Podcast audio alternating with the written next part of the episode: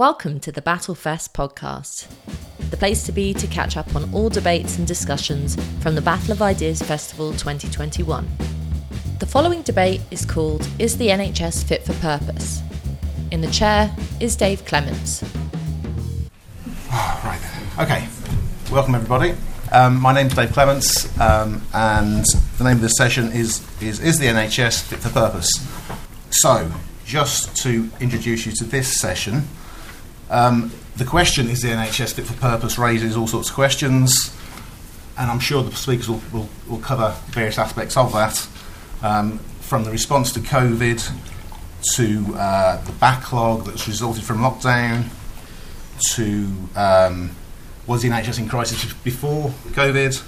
There's all sorts of areas that, that may be covered in terms of the international comparisons with other systems. Is it too bureaucratic? Does it need reform? Is it already over reformed? But I think the, the, key thing is that it's important to be having a debate about the NHS. Uh, I think some people describe it as a national religion. So um, today uh, we'll be blaspheming, blaspheming rather against that religion um, by having a debate about it. I will first of all introduce the speakers in the order in which they will speak. We have Professor Karol Sikora on my immediate right. He's Chief Medical Officer at Rutherford Health founder of Cancer Partners UK, author of Treatment of Cancer, and honorary consultant oncologist at Hammersmith Hospital. Um, but most impressive of all, he has nearly 330,000 Twitter followers. Um, on my immediate left, we have Parth Patel. He's research fellow at the IPPR, uh, junior doctor, and he writes The Lancet, the BMJ, The Independent, and Financial Times. On my far right is Dolly Theis, uh, who is a PhD student um, at the MRC Epidemiology Unit at the University of Cambridge. And then on my uh, far left is Christopher Snowdon, who's head of lifestyle economics at the Institute of Economic Affairs, editor of Nanny State Index, and author of Selfishness, Greed, and Capitalism. So, if I can ask uh, Professor Karol Sikora to. Thanks very much. Great to be here in a debate, you have to take the measure of the audience. When the people come in with fuck the police on their bag, which one young lady is, you know what the audience is going to be like. You're left leaning. I understand. Look, I've been a consultant for 42 years. I was very young when I started. I'm now very old, the oldest person in the room. I always am. And there's no doubt I've seen the NHS from the very beginning. I was born a week before the NHS came into being, so you can work out my age. There are five lovely things about the NHS, and there are five disastrous things. It's not fit for purpose in its current format. What do we like about it? It's free, fantastic. It's not really free, you're paying for it, but it's free at the point of use. The immortal words of Bevan free at the point of care, based on medical need, not ability to pay. So wonderful. It's universal. But then all European systems are universal. It doesn't, you don't need to have a tax funded system only to be universal. It's inclusive, no questions asked. No one talks money, no credit cards are needed when you pitch up in the emergency room. Lovely. It integrates social care, or has the potential to integrate social care. But does it? Look at the Manchester Devolution project called Manc, Devo Manc. A lot of publicity five years ago, all gone. Nothing there. Millions have spent. Millions were spent on the PR about it, and nothing to show for it.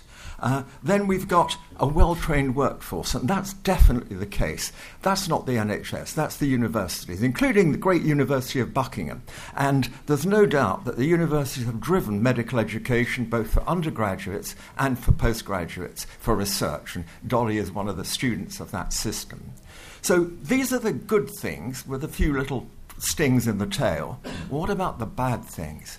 Number one, appalling access. You try and get a GP appointment. You wait six weeks. You, the phone doesn't get answered. Where I live, very affluent area, Beaconsfield up the A40, halfway to Oxford, you have to write down on a website what's wrong with you before you get the appointment. Then a grumpy receptionist phones you up to tell you. No service industry in the world does this sort of treatment. Old ladies can't use the internet, many of them. They're struggling to get an appointment. You just can't phone for an appointment. it's you know all the targets are being broken. The two-week wait for cancer. This is before COVID. Of course, COVID has really thrown it all out of the window, and it, it's not got back to normal yet. So the num- number two, other than the appalling access, is huge capacity lack, and that's what COVID shows. All the metrics across Europe show that Britain has done the worst out of COVID simply because the hospitals don't have the capacity. They had to stop everything once COVID came. It became a national COVID service, and the backlog is 5.6 million waiting. I suspect it's nearer 10 million, but it's covered up. It's overly bureaucratic. There's no doubt it's got more bureaucratic. There are 1.4 million workers in the health system, uh, 131,000 doctors, and you look at the new jobs being advertised. Director of Design Quality, 115,000 a year. Nice if you can get it. Um, D- Deputy Director of People. What's this person going to do? Count the people in the workforce. And then 42 new management posts with salaries up to 270k. What? This is industrial salaries. To, to start work at nine, go home at five. And these people are going to be the integrated care system leaders. It's just not feasible. They have no healthcare knowledge and move forward. The fourth thing is it's politically charged. Everything you do has political consequences. As one review once said, if Florence Nightingale walked to the wards and bedpans drop, the, the echo would reverberate round here in Westminster. It's crazy to have that sort of political system. I was on the trust board of the local hospitals. There are three Amersham, Aylesbury, uh, at Stoke Mandeville, and Wycombe they have the money to run one hospital decently. If you were logical, you get an estate agent to value, sell the two most that you get most money for, and build a decent hospital. Uh, and yet it can't happen. And when we had a strategy day for it, what happens? They hire a coach who talks about equality and diversity all day. It doesn't address the real key problem. And then I guess when you look at the reviews that have gone on, 23, 23 reviews in my time as a consultant, Another one is coming from Sir Gordon Messenger, Chief of Staff, a general. And what the hell does he know about healthcare, for God's sake? It's ludicrous. And then the final point I'd make the fifth bad thing about it. It's grossly inequitable. Some of my opponents may try and sell only a public funded system can be equitable. Look at Vodafone, look at Tesco, look at Ryanair. They don't care what your colour, your creed, your income level. They just want you to buy a ticket, buy some baked beans, or uh, buy a phone, mobile phone. Poor people have mobile phones. There's no problem. Even people selling the big issue have a mobile phone in many cases. So we've got a problem here. And the problem is not soluble by ideology, it's not soluble by the left or the right. We've got to make it a practical way forward. And, you know, it's cheap to talk about what you're going to do. It's much more difficult to implement it. What COVID has shown is that the politicians couldn't run a piss up in a brewery. I think everyone agrees on that. It doesn't matter whether they're left or right. And so what we've got to do with the NHS is take it away from the politicians. It's a service. That's what we need. It's a consumer service. If you can't get into it at the start, you'll never get decent service. Thank you very much.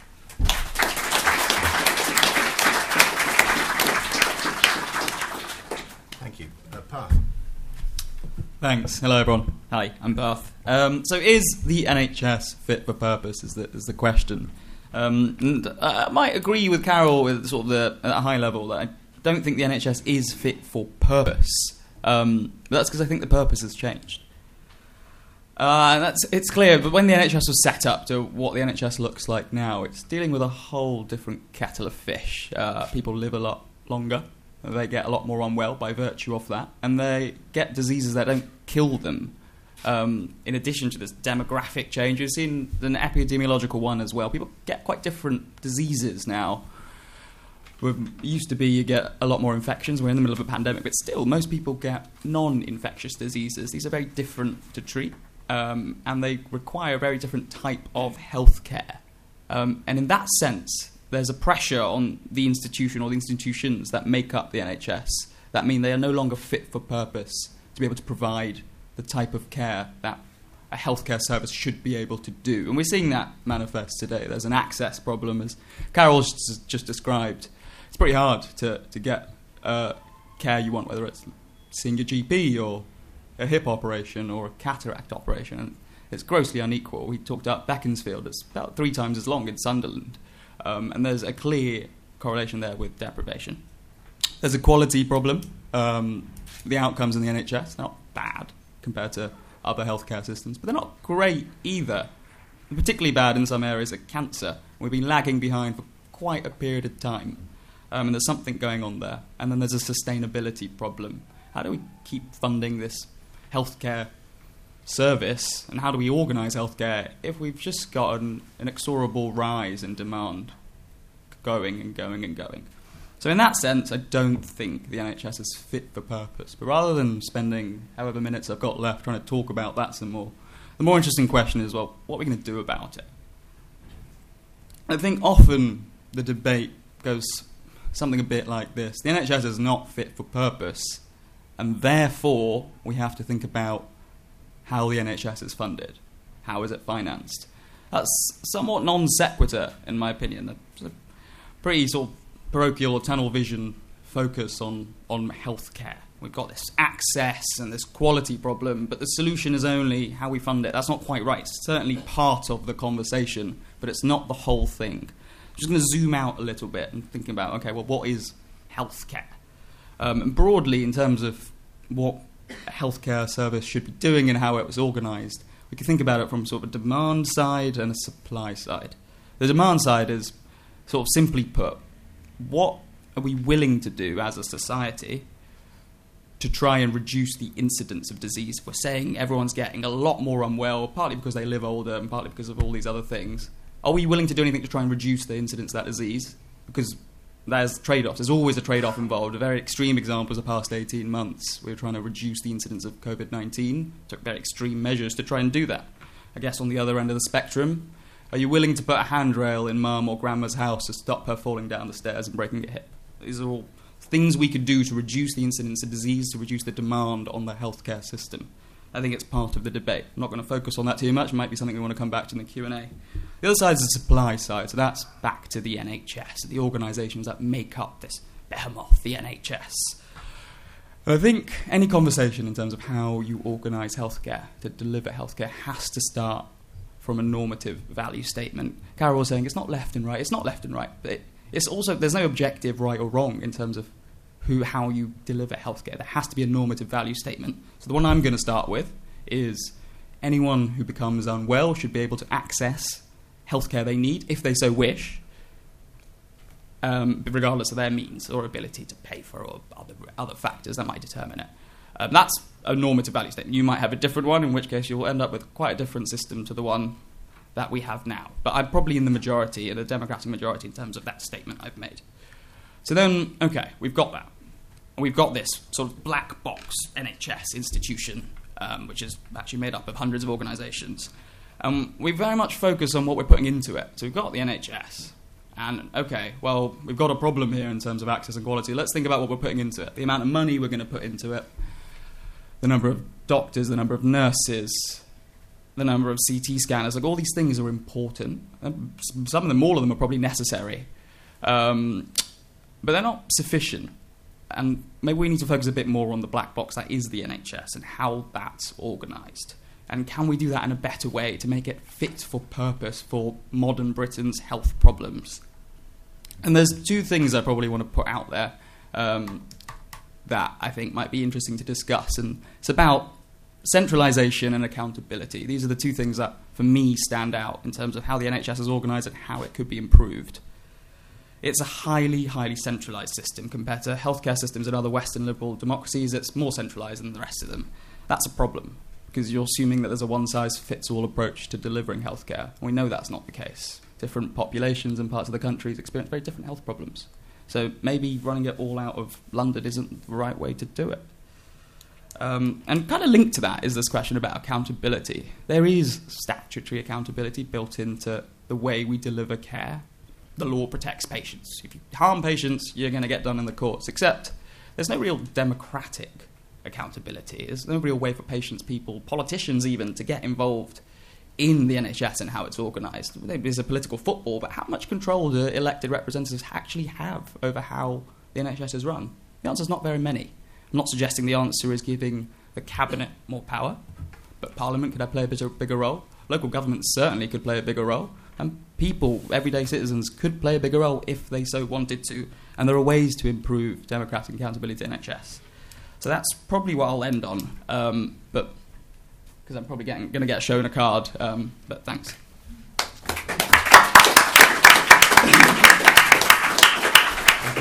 Um, Dolly. Thank you very much. Um, good morning. Um, it's very lovely to be. What a lovely day as well. I feel like I feel terrible that we're inside, but at least we get a good view here. Um, I I feel like my what I'm going to say follows on very nicely from uh, from uh, Karol and Parth. Um, but I wanted to first start with some questions, and I I always find it rather rude that I'm looking at my phone, but I promise they're notes. I'm not. They're texting everyone. Um, so, how many of you, if you raise your hand, how many of you have an idea about how to improve the NHS? One idea, even. Okay, good. Um, how many of you have had to try and interpret or read a government policy document related to the NHS? Okay, interesting. Um, how many of you had, for, for whatever reason, had to convert that into action? Or try and translate that into action. Okay, good. I'm going to be coming back to you guys. Um, how many of you are or have been active in any kind of policy making related to the NHS? So, have you been a councillor or are you a councillor? Have you? Yes, there we go. And uh, on boards, trust boards, CCGs, anything like PPG. Brilliant, brilliant, brilliant. I'll be coming to you as well. um, and who here feels like it's not easy to understand how the NHS actually works? If someone, if someone were to ask you, and what about how easy it is to understand how government policy making works? Not. This is how not finding it easy. If you raise your hand, okay, this is this is good because I want. Um, I'm asking these questions because I would love to bring these uh, out in the discussion. Um, I actually have to refer to a, a, an article that Parth wrote yesterday, or published yesterday, uh, where he made the point that it is culture, not structure, that ultimately determines the quality of health system integration. And I don't know how many of you have read similar articles, but someone talking about NHS restructuring. It is the most common problem again and again that we see people providing their ideas. They may be brilliant, um, but we see it again and again. And having chatted to someone this week who's on their fourth government restructure sparked move and in charge of a team, so I, I really um, uh, empathise with what she faces at the moment. I, can, I can agree, cannot agree more with the idea that it is culture rather than structure. But what does culture mean and look like in practice? Um, and this is where it relates to my PhD research. So, my PhD is twofold. The first part was trying to understand why, in the specific case of obesity policy, have we had 30 years of government policy, but we haven't actually tackled the issue? I stood back and thought, we keep, you know, publishing research on what should be done, but why is it that we've had 30 years of government policies and they haven't led anywhere? So, uh, and I'll touch upon the findings in a bit. And the second part was stepping back, going, okay, we've had 14 government strategies on obesity in the last 30 years. How does one come about? What are, what are the conditions for meaningful policy change? Um, how do we uncover the black box of government policy making? Which then led to asking some very fundamental questions like what is policy? How does government policy making actually work? How do things like the NHS work? And my word, do you end up in quite a pickle? Um, and I want to relate back to some things that um, uh, Professor Sikora said about uh, Devo Manc. Um, the fact that we had all of this money towards something like that, where has it gone? How many reviews, government reviews, are published, and what's actually changed with those? the leader of people position that comes up. What even is that? And what's going to happen with it? Um, and the practical way forward, which you touched upon, much more difficult to implement. Um, but I also wouldn't agree on the point about politicians not being able to uh, run or organise a biz up. Uh, there are many other factors about why um, I think politicians don't necessarily or don't appear to be able to do policy making well, and that's really what I'm trying to uncover with my research. But essentially, we can all have the best ideas, um, but if they're unlike, unlikely to translate into meaningful change, um, then how can we really tackle these issues? We'll be here again next year, we'll be here again saying the same thing the year after that, and many years after that.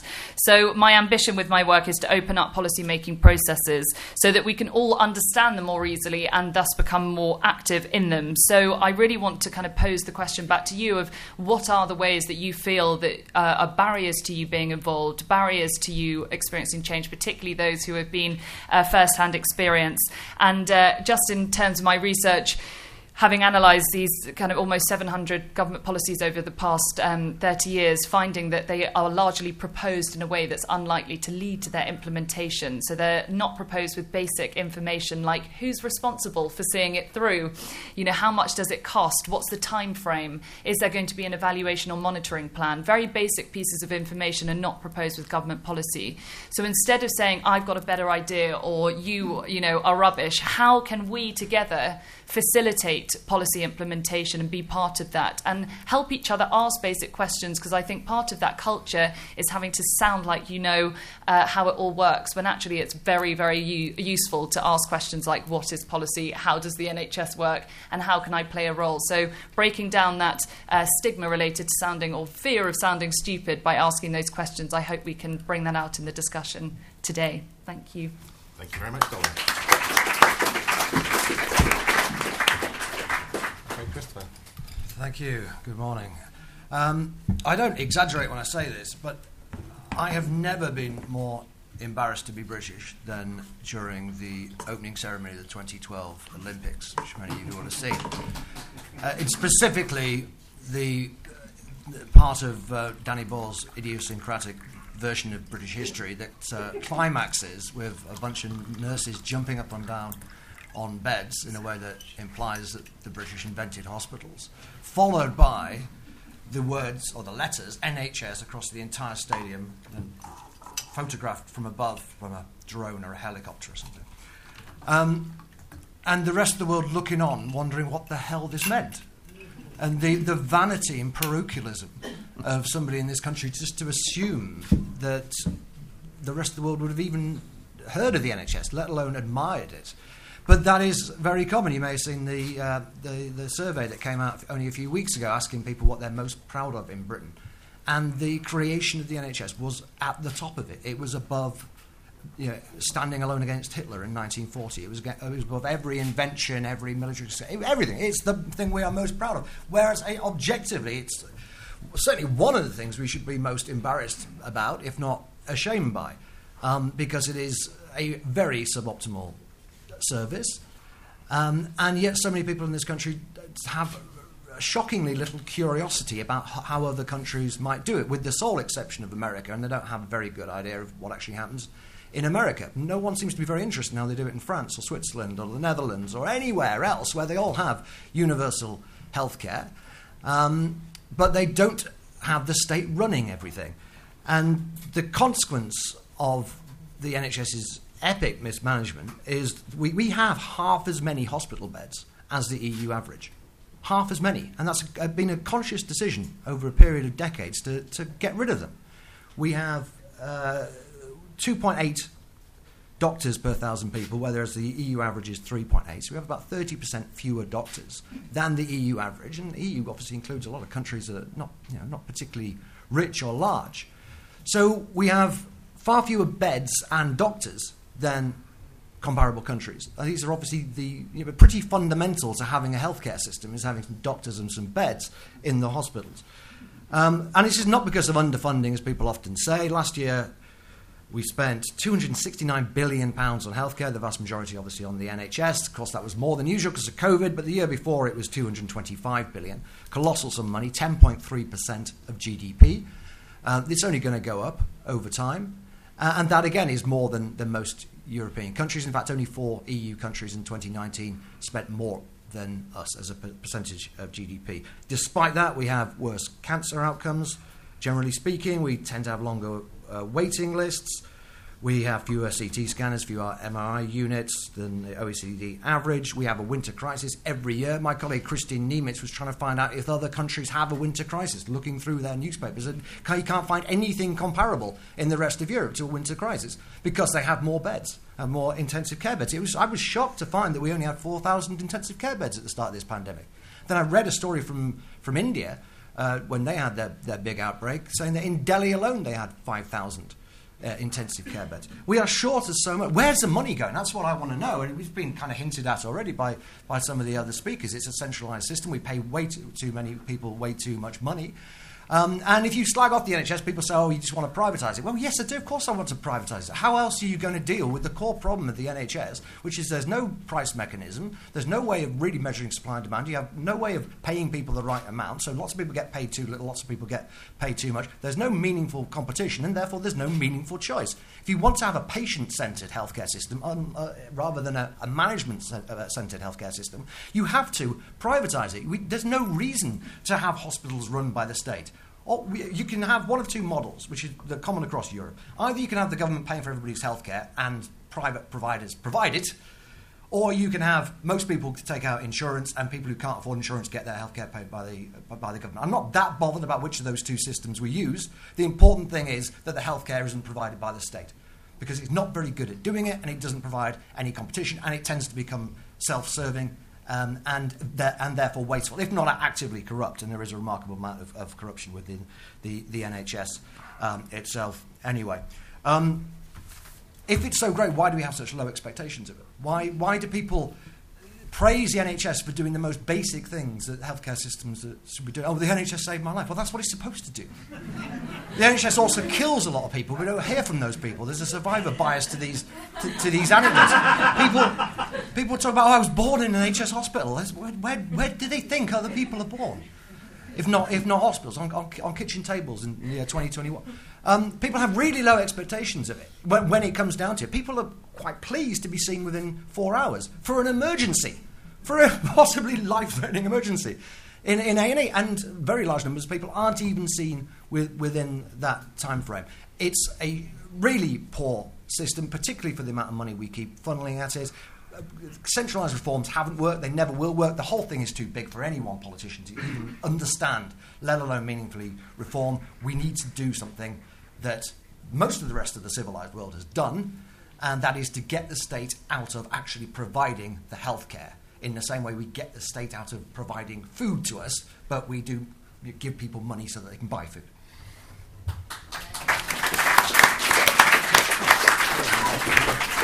Okay, uh, thank you very much. Uh, thank you, speakers. Now I'm going to go straight out. There's all sorts of issues that have been thrown up already. If you want to um, change the NHS? Does that mean you want to re- privatise it? Um, no one's mentioned integration yet. Like, there's another session on at the moment about social care. If you, if you integrate it, does it become more bureaucratic? Or is that how you, is that how you organise it? Is that, is that a better way of doing it? Um, there's been discussions about culture and structure, uh, about reducing demand.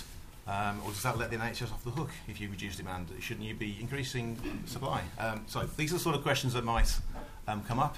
I just wanted to ask two very naive questions to the, to the panel. First of all, um, does the NHS actually exist uh, other than a subject as a subject of rhetoric, a brand, a turn at the Olympic ceremony? Does it actually exist, and if so, in what sense?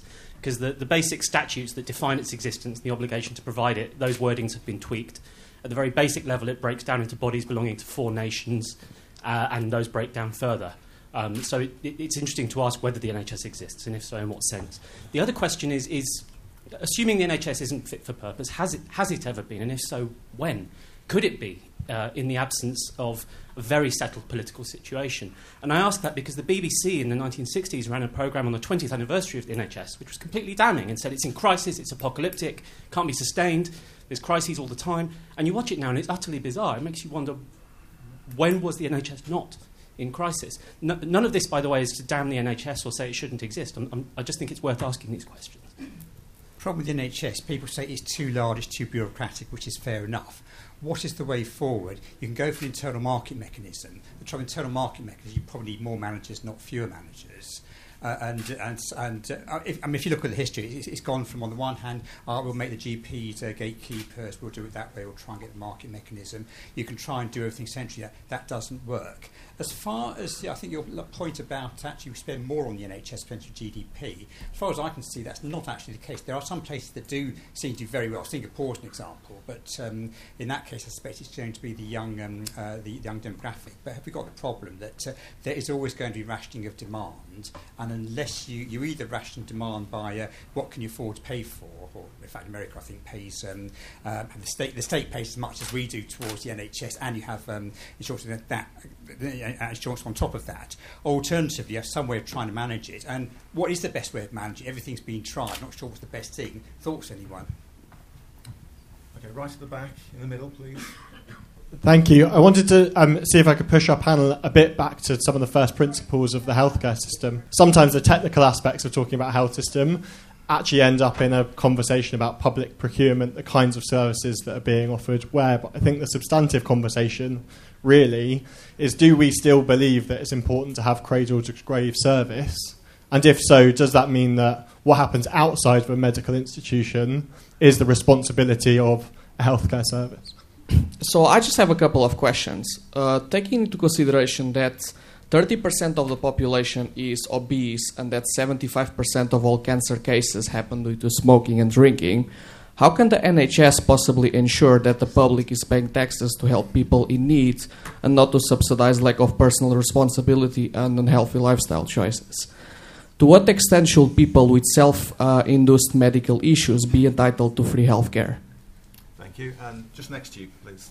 I, I wanted to. Um, uh, there's a couple of things on my mind uh, from what come out. One that's not so much addressed is uh, demoralisation. And um, I think what in May there were 430,000 uh, days lost through uh, sickness, quite high in the NHS. It's high partly because of burnout. People have talked a lot about, uh, but it was high before. You know, before currently people are off often shielding or um, uh, nervous of going back to work. Uh, but before they were off with back pain, an astonishing amount of back pain in the NHS. Um, and I think what it really points to is a kind of a, a demoralisation. It's an amazing amount of demoralisation uh, because the, the, the, driving sense of what, uh, what good we're doing uh, is, is so kind of fancified, but it, it's not felt by the people that are doing it. They, they feel kind of traduced and uh, diminished largely. And I, I don't think that's necessarily different from wider society, but it seems quite concentrated. Then the other question I'm, I'm interested in too would be the, uh, you know, what was the Kalman kind of um, uh, uh, uh preventative medicine? What was the impact of that in terms of creating demand? And was that entirely a, a good uh, transition that the NHS moved so far in the direction of pre- preventative medicine?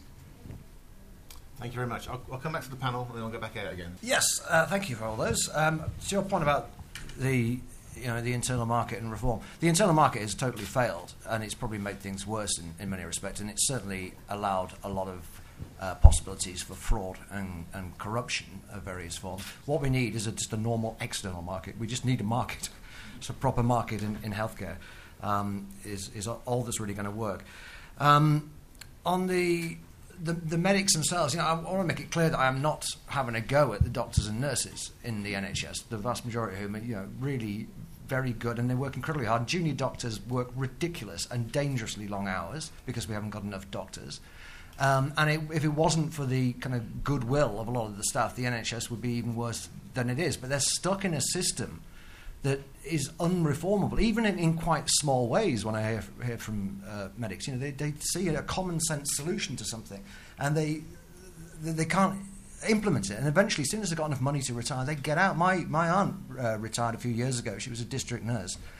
And uh, the, the final straw for her was when they said that the nurses couldn't make toast. It was a health and safety issue. and she just thought, I don't need this anymore. You know, it was kind of the, it was, as I say, it was, a, it was a last of many things that they were just pushing on people. So the staff, you know, the staff complain about the NHS more than the patients. You know, this is the thing. And also, as I kind of alluded to before, they don't get paid the right amount of money Um, and they don't want to go on strike because it's obviously really unpopular and, and, and life threatening. But because there isn't a proper market again, they, they, they can't actually bid, they can't offer to take their, their labour elsewhere most of the time. There's obviously a few private hospitals, but not enough really to, for, for meaningful uh, labour market competition. And then you have loads of people that the Karol mentioned who have paid vastly too much money and would never be able to get £270,000 a year for being a diversity coordinator in the private sector because the private sector doesn't really need them. Um, and finally, to my friend at the back here, did you say 70% of cancers caused by smoking and drinking, or 7? Because I think it's nearer 7 than 70.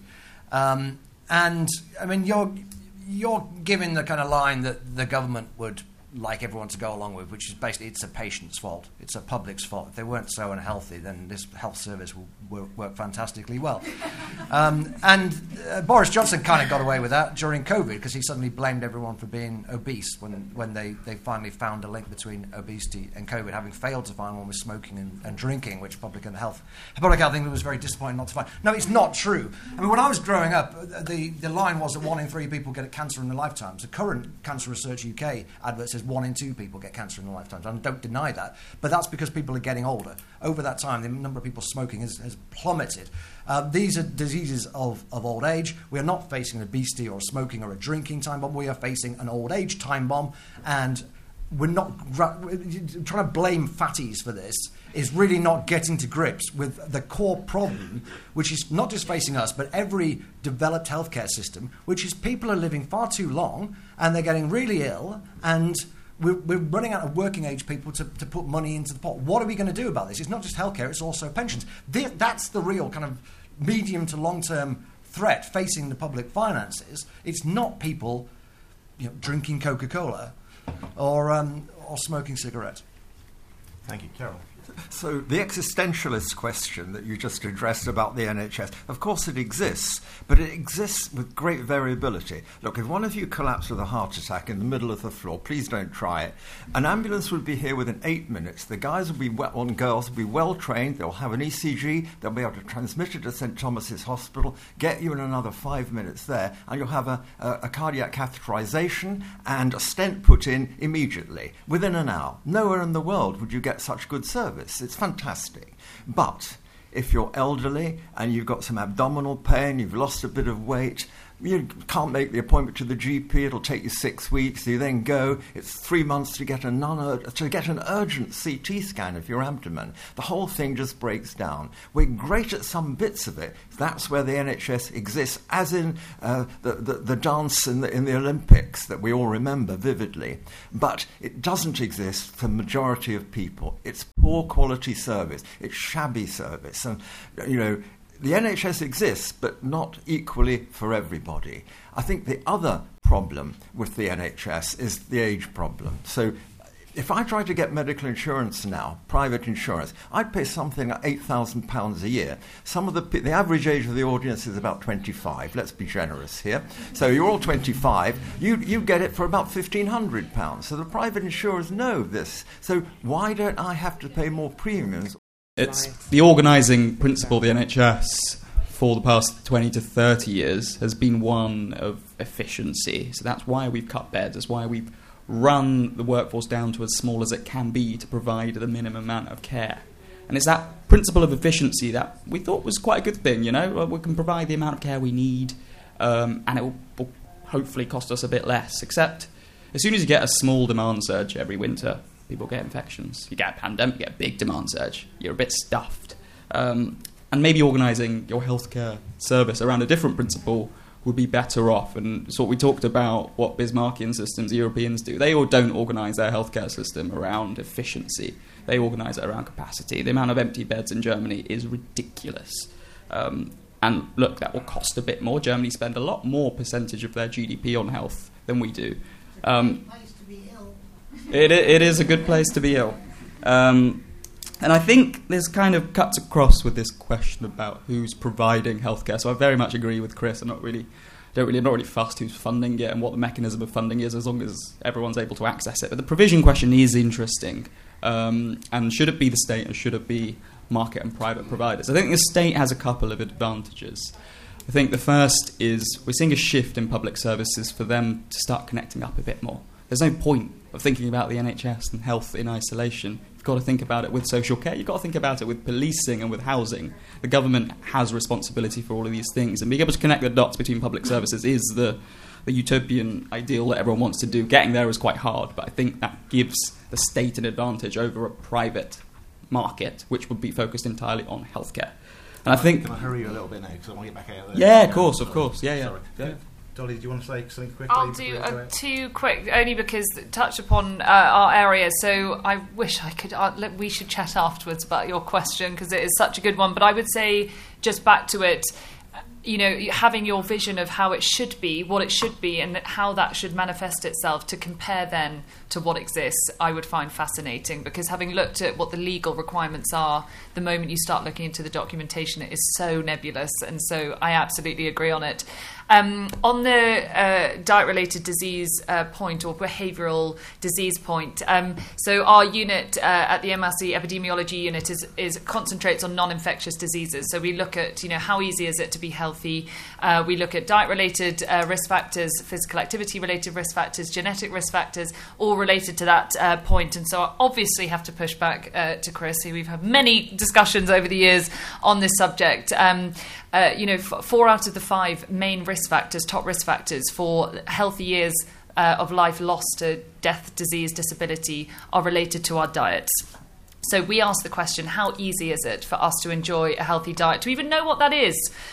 And the, uh, the answer is more often than not no. And the amount of disinformation out there as well is uh, I was just at an event this week on health claims. I mean, they're everywhere. The idea of something being healthy, and then you find out it's not, and you just think, how the hell are we supposed to navigate this world when we're basically being lied to by food companies? And for good reason for them. You know, they've got, they've got shareholders to answer to and all of it. So, how do we shape our food system to make it easy for everyone, regardless of background, and in a non stigmatizing way to access a healthy life. And it is absolutely urgent because if anyone knows their diabetes related stats, we spend 1.5 million an hour on diabetes alone. And that should be a wake up call because the vast majority of that is preventable type 2 diabetes, which again is highly related to our diet. So it is not easy to be healthy and we need it to be made as such. And that's where I come on to yes, the technicality point is uh, difficult, and I'm trying to make the kind of concepts of implementation and evaluation and policy facilitation and policy sexy because if we concentrate too much on ideas and announcements, we'll have what we've had for the past 30 years, which is another 30 years of good ideas and announcements, but not the focus on actually seeing them through. So, how can you all? join me and others who are interested in policy facilitation, you know, whether it's standing for election, joining, um, you know, local uh, CCGs, whatever it is, getting involved. I would love to talk to anyone who's interested in doing that, particularly those looking to stand for election, as that is another thing I do uh, to help. And I do hope that politics and policy making can become attractive and accessible to all of you. Okay, thank you very much. Okay, more questions. In the middle there, please, the guy with the glasses. about the existential crisis. I actually think it's actually a real crisis. Uh, if you look at the example of Scotland, Scotland currently has the highest, it's the drug capital of Europe, uh, the highest number of drug deaths in Europe. It currently has a, a death rate of opioid addiction, which is double that in the United States. They talk about the opiate crisis in the United States. In Scotland, it's double that. The biggest killer love the of of uh, drug addicts in Scotland is opioids. It's the drug given to them by the Scottish state to get them off heroin. So, if that's a health service, you can stick it. It's a death service. We've got to get away from this idea, remove the health from it, because we're not talking about health. It, it's kind of really interesting that at the height So of a health crisis, a pandemic, the health service goes into hiding. with a sensitivity to the fact that Explain that, please. Can you explain that? Somebody please answer that question. Why a health service that is there to protect us, to make us better, uh, when we need it, runs away, hides. GPs go, "Ooh, I get it." you protect us. We, something's gone wrong.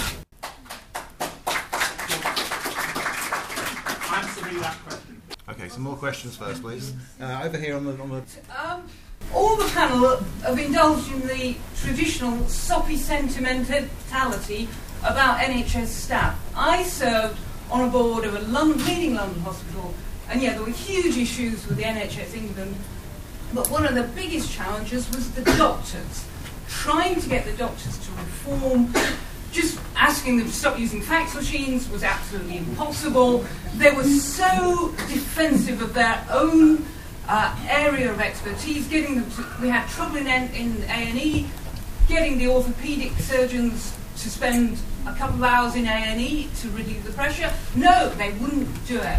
And report after report of failings in the NHS highlights the casual lack of compassion, disorganisation. Now, clearly, there are heroes, there are wonderful people in the NHS, but there are lots of people who would never get away with it in the corporate sector. They, they refuse performance management, they get away with, yeah, the sickness levels are enormous, and frankly, the number of disciplinary panels I sat on where people were taking the mickey. So, yeah, there are huge issues structurally, policy wise, but the staff, many of the staff are just not good. Now, maybe it's because they're badly managed, but doctors are the least corporate, least reforming people I've ever come across. Quite right, there Go there, yeah. Yeah. Think that, that, that, not only is the NHS facing lots of problems, but it, it's also particularly ill-equipped to deal with them because it doesn't brook the sort of criticism that we're hearing today.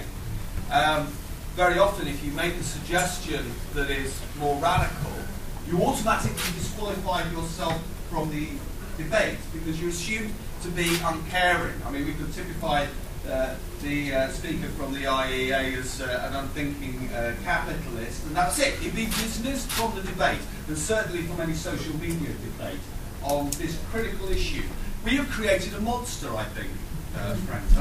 And I, I, just want to point to the record of one of our speakers today, uh, Professor Karol Sikora, confronting this monster and uh, the health fascism that I think it, it, it imbues.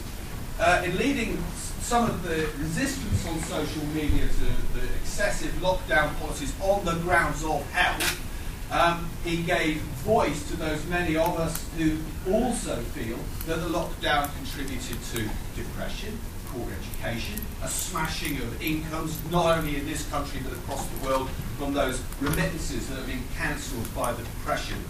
Um, and I think he did a very brave thing. One of a number of practitioners, a limited number of practitioners, that confronted the whole ethos that existed during lockdown, that it was beyond criticism.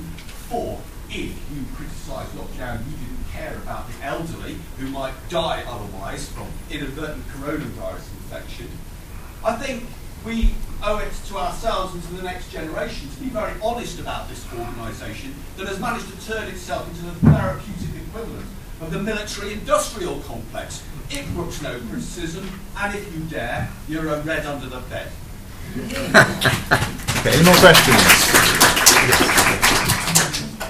Yes, just to, to, to, build on what was just said there, on the 19th of March 2000, uh, 2020, PHE downgraded uh, SARS-CoV-2 to not a high infectious, a high consequence infectious disease. At that point, I was participating in um, specialised commissioning's destruction of the cancer services. Uh, my colleagues, who probably wouldn't say destruction, uh, well, my ex-colleagues, I should say, because I resigned as a result of it, were destroying uh, neuro and cardio as a result of it. Part of the NHS's role as state funded is rationalisations of service. We are supposed to, or historically, risk cost benefits.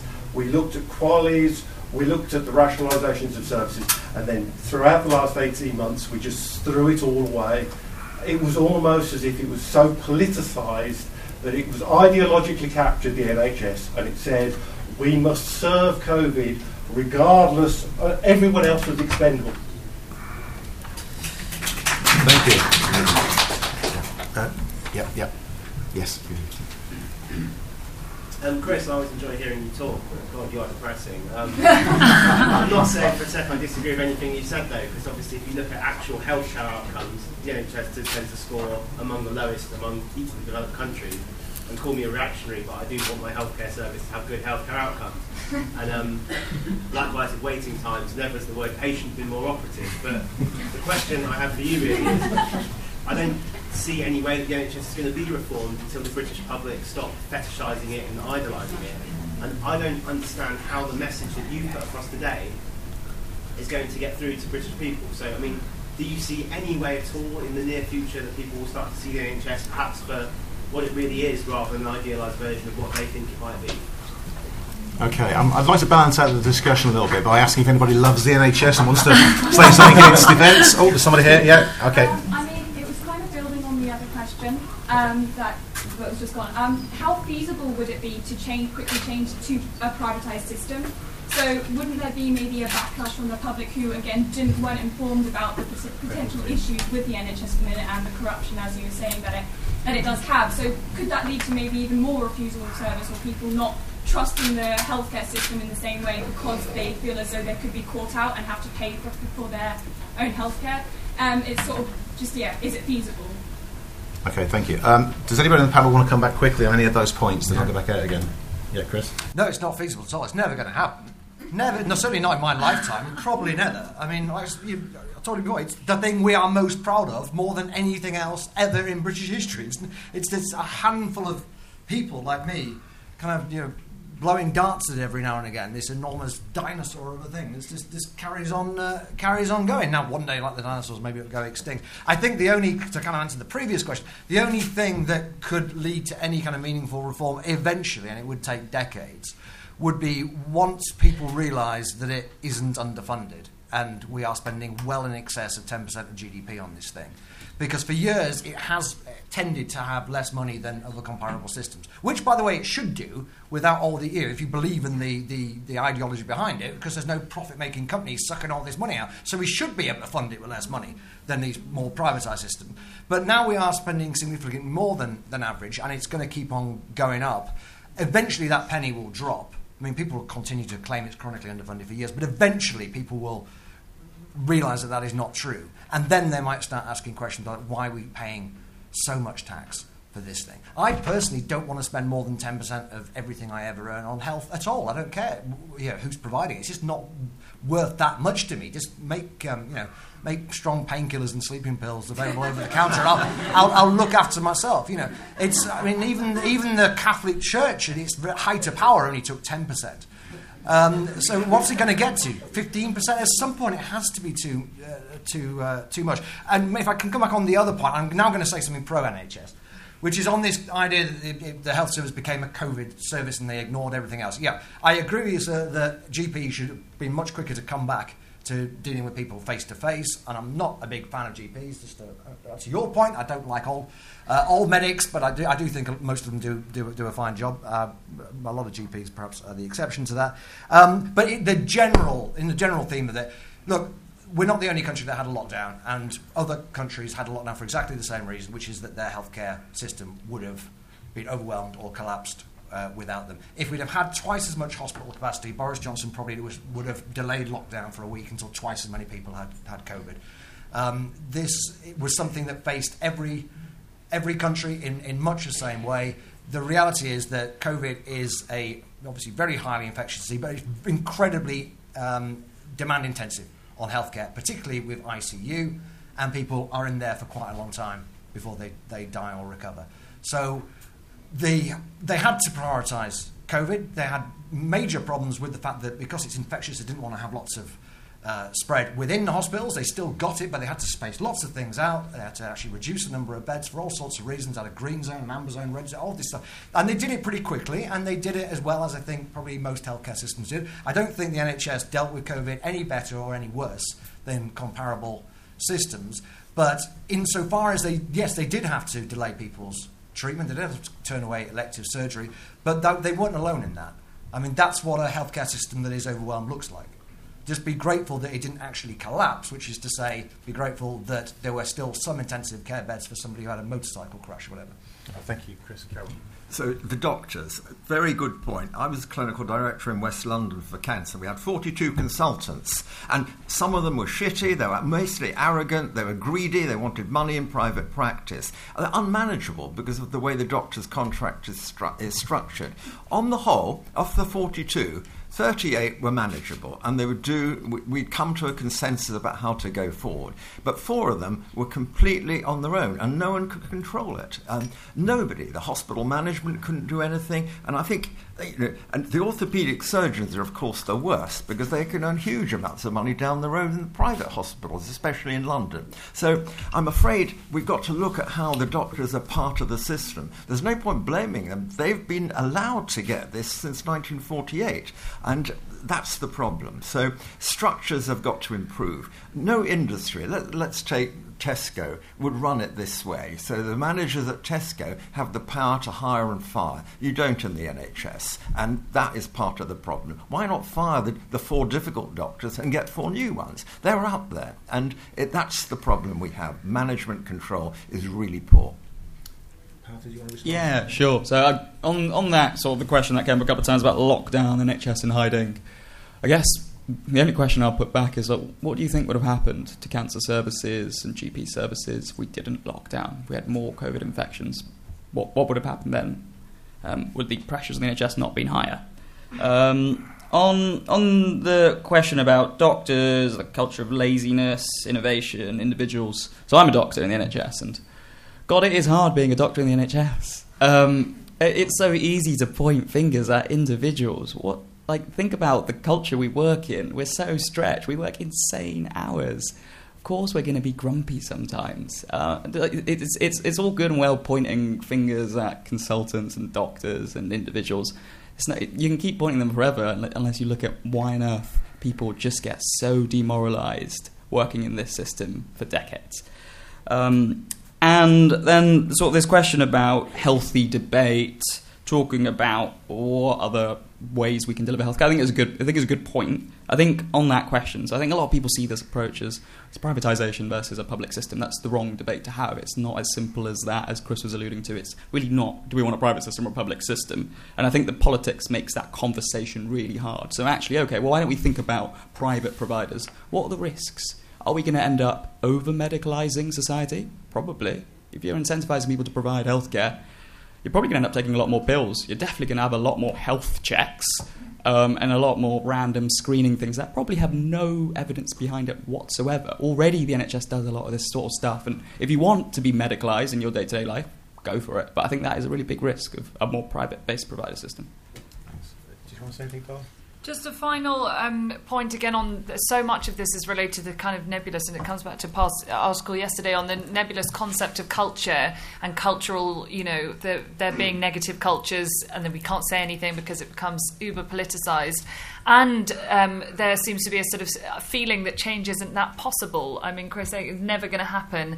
I find that personally really depressing, which is probably why I've ended up in a world trying to figure out what are the conditions where you can achieve massive policy change. And it is possible because there have been proof time and time again in history of massive policy change. So again, I would I would urge people who are interested in being part of that or wanting to be an active part of that to step forward and think about how you can be part whether that is are you in the position currently uh, where you think you can have the most influence? And where is that if if you're not already in that? Or if you're trying i'm interested in your experience of when you have been in these positions you know why haven't they worked? Is it because people are there battling and the culture is so toxic because we're constantly uh, at each other's throats? And this is where i have ended up again in a space of absolutely obsessed with consensus building, with collaboration, with embracing diverse opinion, as long as there is an ultimate goal to actually move towards meaningful change. And if you're not interested in that,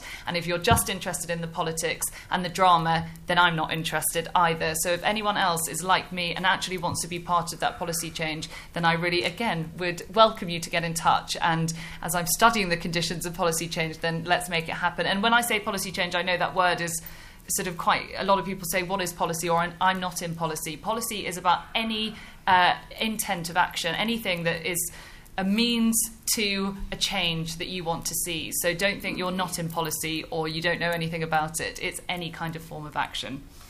Okay, um, right at the back, lady there. Just one final question. Do you possibly think that demoralisation of the staff, the junior staff, might prompt change? I mean, I have a daughter who is a junior doctor, and I know that what Patel says is absolutely correct. They work off their feet. They're not particularly well paid. They can't even arrange a holiday. The HR department is so useless that if somebody says, I'm getting married next summer, can I have two weeks off? They say, no, you'd better swap with a colleague. Um, that wouldn't happen in any commercial. You know, surely at some point, the junior doctors are going to say, enough. I mean, already, people go off to New Zealand and Australia, and some of them, quite a few of them, don't come back because they get better treated over there. They get more respect, they can work reasonable hours. Why would they want to come back?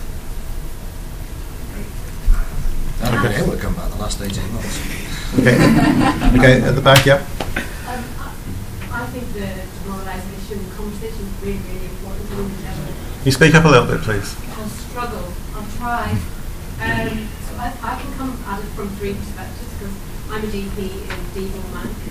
Um, but unlike in tell what it's likely there is that the demoralisation is such that our expectation and our horizon has absolutely narrowed completely. So we just look at what can we do in the next 24 hours to make things better. And your engagement with anything else is completely reduced. And I think that's really, really dangerous that clinicians are sort of separated out from that whole bigger picture. I can tell you as well about being patient and going in with appendicitis to A&E.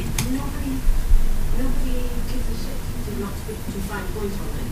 And to be in hospital for three days and feel utterly kind of like you're getting our people's nerves when you want pain relief. And to look at other people in the ward who are not doctors, who can't articulate their concerns and when they're to be completely ignored. And it's just shocking the demoralisation at that level. But I, I also have a policy role in uh, in, in um, GM, and I work in um, trying to improve services for people with dementia. And I can't tell you, it's like uh, it's the bureaucracy is such that they've just forgotten what we're there for. Everyone is just kind of going around in a little loop, loop of ticking boxes, and that whole kind of vision of what this is, what we're trying to achieve, is completely absent at every single level. And people are just trying to survive. I don't understand why that's happening. Um, but I do think that don't stop and think about why individuals have. I can't understand what's happening in the system as well. It's striking that um, outside this room, the discussion of the NHS isn't really being had in this way. Um, Because politicians are scared that people have, people love the NHS, and if you start talking about it, you'll you'll come across badly and lose votes. But it, it's I'm struggling to try and get some more positive comments about the NHS in this room, but I'll try. You don't have to be positive, but um, yes, at the front here. Um. Um, I don't want to add, make this um, discussion just demoralisation staff ranting about their day-to-day life, but I did want to add another perspective, particularly pertaining to the private versus public issue, if you can call it that, um, that does actually praise the NHS in some ways. Um, so I think privatisation is the biggest solution, but also the biggest problem. Um, so as um, Mr. Snowdon earlier said, um, it's the most, and, and everyone else as well, it's the most frustrating place to work, the NHS. We had to crowdfund um, to buy a microwave for our department. I set up a PayPal pool, everyone put in a couple of pounds to buy a microwave because we, we weren't able to get a £50 microwave um, for the, well, I think it was even cheaper. Uh, we have two toilets for 50 ish staff, um, which never has hand soap. Uh, in a hospital where where infection rates are going through the roof, but I have to we have to buy our own hand soap. You know, things like that day to day that have just become so normalised that when I speak to my friends um, that don't work for the NHS, I'm, I'm shocked at, at the kind of um, you know basic level of humanity that they receive. Um, the department that I now work for has become partially privatised, and by that I mean very silently privatised because, as we all know, there's a huge emotional tie to the NHS. If you're very vocal about how different departments are becoming privatised, people will be in uproar. So um, the department that I work for, on the surface, appears fully NHS, but when you look into it, there's a lot of different people with fingers in various pies. Um, there's a huge lack of transparency before um, in the NHS, and now there's even less transparency. Um, the NHS has a lot of day-to-day problems, but in the long run, you also get a lot of benefits. Um, again, from my own personal experience, um, uh, you can often, when places become privatised, you get a lot of those um, benefits removed, and also a lot of the day-to-day problems aren't fixed either. Um, it's kind of like a plaster they put on where they're like, oh, here's a I don't know, very arbitrary sort of benefit, but, but you remove a lot of the wonderful things like maternity leave, generous maternity leave, um, pensions, um, generous annual leave, etc. Um, the sickness rates are appalling. Um, staff don't care a lot of the time, but the reason they don't care is because the system breaks you down and you become very jaded. So this is sounding very negative, but I, I think that the NHS has a lot of wonderful things, um, a lot of problems, but I don't think privatisation is the solution either. I think that will bring even more problems to the already problematic system. Okay, yeah, the guy in the middle there, yeah. Um, so the question's coming up a lot who should be running the NHS? And I think the pretty obvious answer is healthcare professionals. Um, and there's a lot of disdain on the panel about politicians, and you have this debate either complete privatisation or absolutely no movement at all. And particularly, seems to be Dr. Patel saying we need to disengage politics from the NHS. But how are we actually going to go about doing that if it if it is a public service, even if it's even if it is partially privatised, or we have a insurance scheme? How are we going to disengage politics from healthcare? Okay, thank you. Any other hands? Yes, the guy right back with the, with the paper in the air. Yep. I think we can cut to the chase. Um, first question: Who in the room has lived and had healthcare on the continent? That's a big problem because people don't know how good it is. Very few people. I've lived in Germany. My son's living in Switzerland. As a comparison with the NHS, I arrived in Germany on a waiting list for minor surgery with no particular date. I went to my German GP. In 48 hours, I'd had that operation and I've been fine since. We also had gynecological primary care for my wife. We had pediatric primary care for my children. Perfectly normal. It may have something to do with the much better levels of um, infant mortality on the continent. So we can we don't need to do thinking. We don't need to do policy. What we need to do is go to Switzerland, go to Australia, and say, what do they do there? Do that. And it would be politically very acceptable, I think, to say, instead of our doctors going to Australia and experiencing this system, we'll bring the Australian system to Britain. And so they can have all those benefits in Britain. And a key benefit in Australia is you go to any health care provider you want, you get treated, they send in a bill, the government pays. You, you aren't bothered by it, and the doctors only get paid for what they do, rather than being on a generous sinecure uh, where, for all we know, they're sitting in their offices now playing bridge online and making you wait six weeks to see them. So if they want to get paid, they have to demonstrate they've done work, like in Australia. There's no politics about them getting the Australian system. There's just too much talk here and not enough of that practical thing. Who's making a good job? It's the Germans, the Swiss, the Australians. Copy that.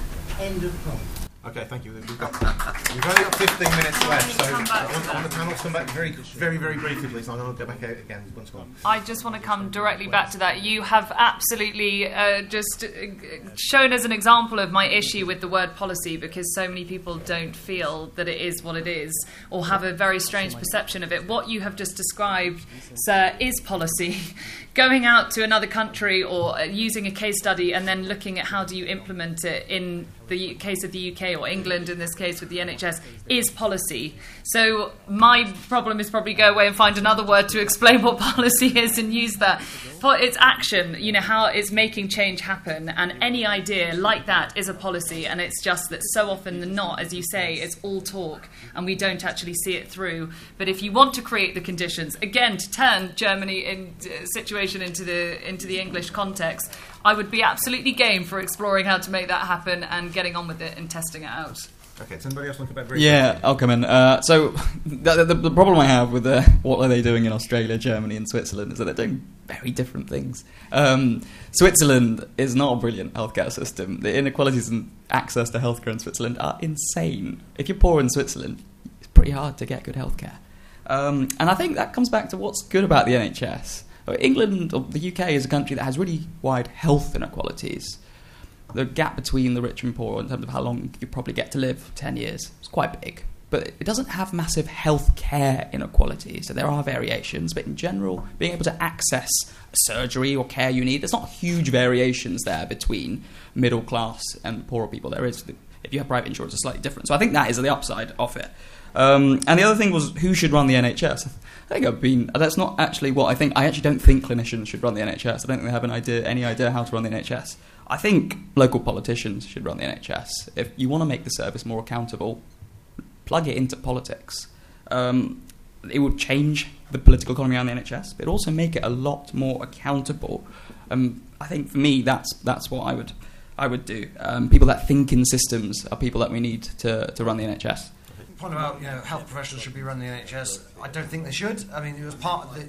I mean, that, that was part of the 2012 Lansley reform, wasn't it? GP-led healthcare. It turned out GPs didn't really want to be messing around ordering um, bits of machinery and, and, so on, and they weren't very good at it when they tried.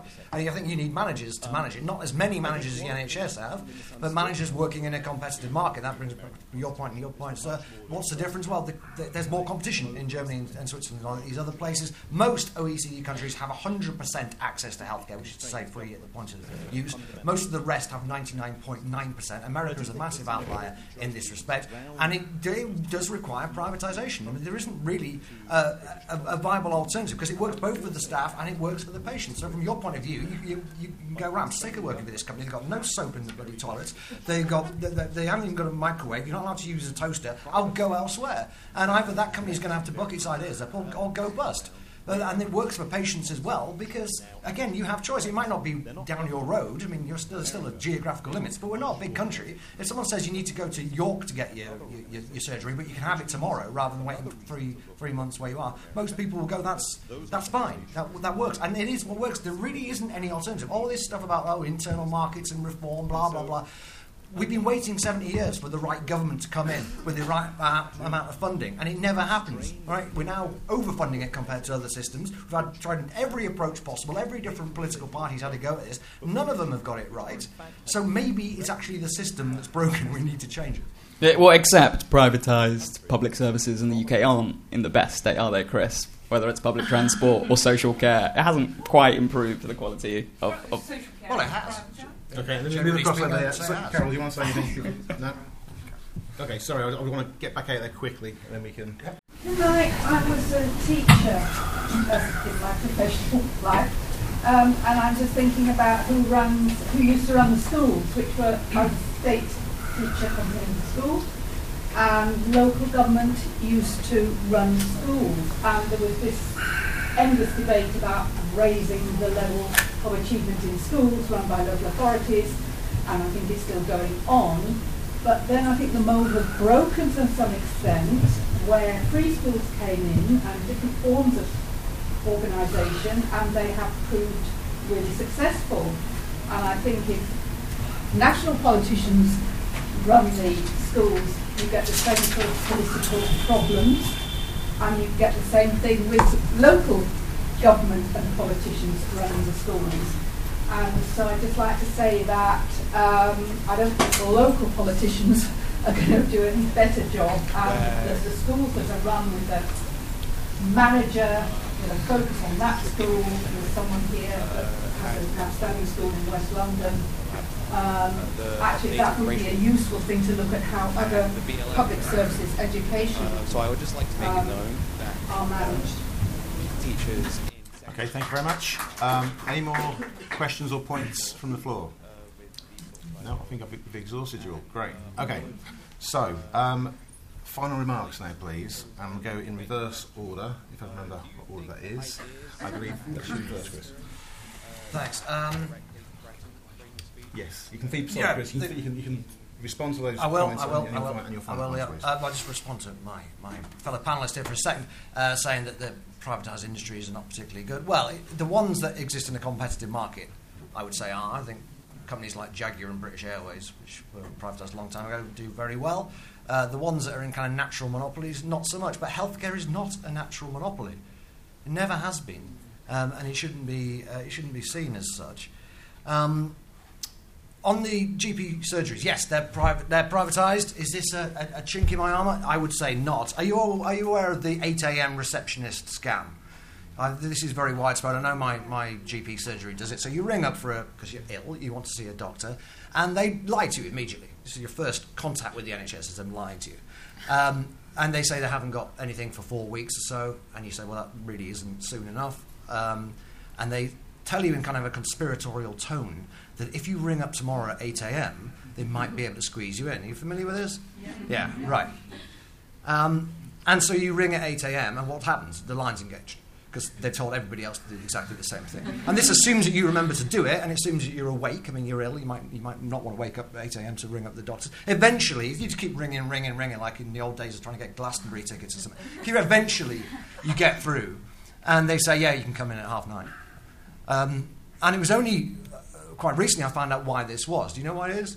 It's because the government has a target, which they've given all the GP surgeries to meet, of a certain number of same day appointments. You see how this works? So the, the idea is that, they, that you ring up on the day, they can fit you in the same day. They can't really do that. Uh, they can't meet the target. The easiest way to do it is to get their customers to ring the first thing in the morning, then they squeeze them in.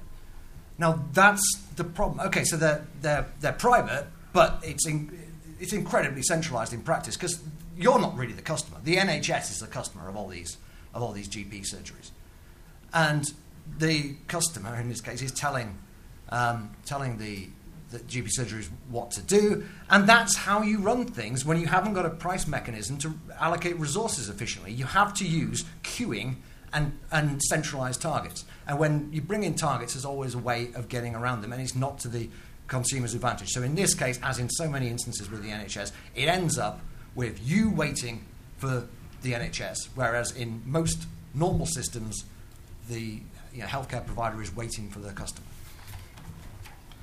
Okay, um, Dolly. Um, thank you all. This is a fascinating discussion, and uh, it's so refreshing to hear people talking about the kind of uh, nuances and um, and both sides of the coin when when it comes to this whole issue. Um, I want to come back to my kind of original point and the point I'm making repeatedly throughout, which is just a, a call out to. Um, shift the focus away from just debating always the what, the ideas, you know, what can be done better? Is that actually the best way that we can do it? Towards the how, how do we make it actually happen? How can we be part of that? And to again invite you all to be part of that um, change if you uh, are interested in being so, and to think about getting involved in that way. If you don't like politicians, then become one.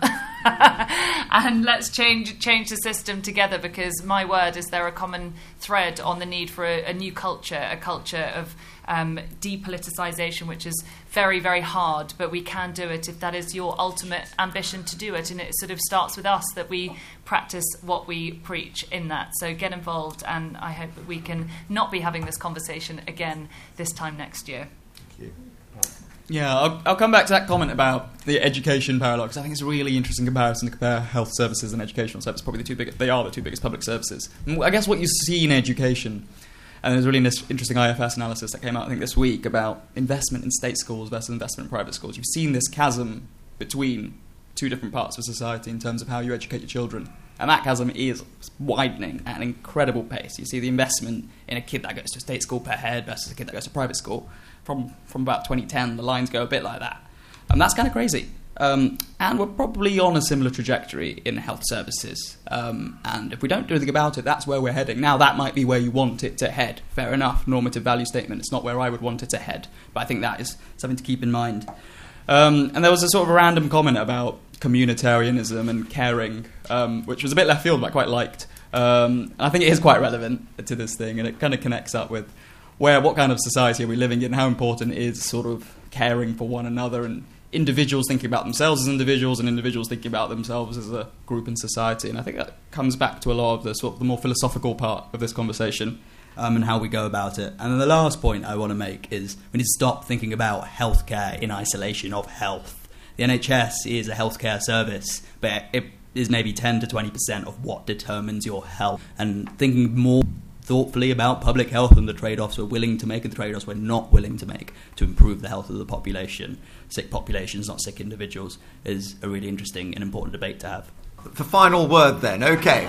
So, Sorry. why do poorer, less well educated people do much worse in the NHS than people like you, intelligent, educated, and forward thinking? Because it's a very complex system to manipulate, to navigate through. At Hammersmith, we covered Windsor patients, ladies with breast cancer, and we covered Harlesden patients with breast cancer. The Windsor patients got everything, and there was nothing different about what we were providing. They just asked for it in a polite and reasoned way not by getting aggressive and shouting at the receptionist, which does happen in GP surgeries. So I think that's the problem. Being a public system doesn't mean it's, it's not full of inequity. And I think the way forward is to make it a consumer system, like the companies I've mentioned, Ryanair and Vodafone and all that, so people can access it easily. No receptionist blocking access. That's my final word. Thank you. Thank you.